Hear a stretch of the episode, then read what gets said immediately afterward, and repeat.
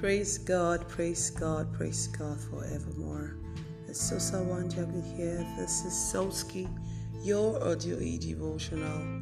Soski is an acronym for So Saw Kindled Inspired. The Word of God, the seed in the sown, it causes us to soar with wings. We are little but kindled, and this makes us live impactful and inspired lives. God be praised forevermore we're still making health declarations. In making health declarations, we take a look at our spiritual health status. The last time said to us that our mind health, our mental health was so crucial to our physical health, but most importantly, our spiritual health status. Many a time we take our spiritual health for granted assuming all is well. Yes, there was Sunday. As long as I could get myself to church, sing some songs, went probably along with my tambourine, got excited, and would think all is well. Mutter some words, mutter some prayers, or better still, after Sunday, I'm faithful and religious enough to go through my daily devotionals. You see, I think I'm fine. I think I'm good. I can just, from time to time, speak in tongues, from time to time, mutter some words. But you see, our spiritual health is much more than these things I just mentioned.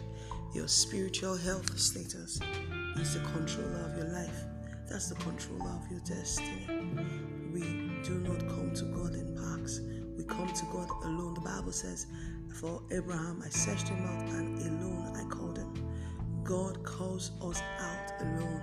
We are called to be eagles.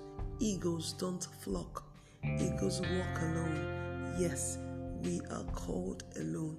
So, to attain the health status that would give us the edge in life, that will take us ahead, that will move us ahead, we must, of and as of a necessity, we must be in an active fellowship with the Spirit of God. Active, one we know for sure, not assumed. There is no assumed walk with the Spirit. We must definitely, we must be in a definite walk with the Spirit of God. So, you, how do you gain this spiritual health status? Now you're born again. Of course, you're born again. Probably you've been born again for years.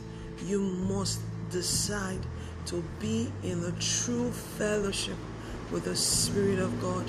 You must decide to have your own prayer time, your alone time with God. You must come to a place where you meditate on His Word. You must come to a place where His Word is more desired than anything else around you.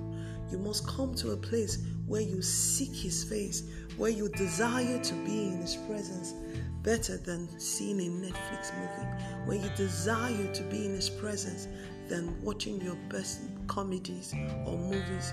You must prime His presence over your best leisure moments. When you come to that place, when you can literally give up anything to be in His presence, then you are on a journey to cultivating your spiritual health status. The spiritual health status of the believer is true health status. When your spiritual health status is intact, then your mind will be intact. Then your body will align. These three must align together for us to live our best lives. Too many believers fall on the battlefield, as it were, because we have lost our sense of spiritual purpose the place of prayer, the place of, of being in fellowship, in sync with the Spirit, is a place of absolute and total surrender. Is a place where nothing else matters, only Jesus truly matters. Can you leave everything and come to that place? I'll close by telling you about Mary and Martha. Mary, like Jesus said, has chosen the good part. Mary left every other thing Martha was not doing anything useless. Martha was not doing anything irrelevant. Martha was doing something so crucial. But learn from what Jesus said. Martha has chosen the good path. What path are you choosing? Your spiritual health status is everything. I'll see you again tomorrow. I pray with you this morning. This has been long. The Lord bless you and keep you. Day.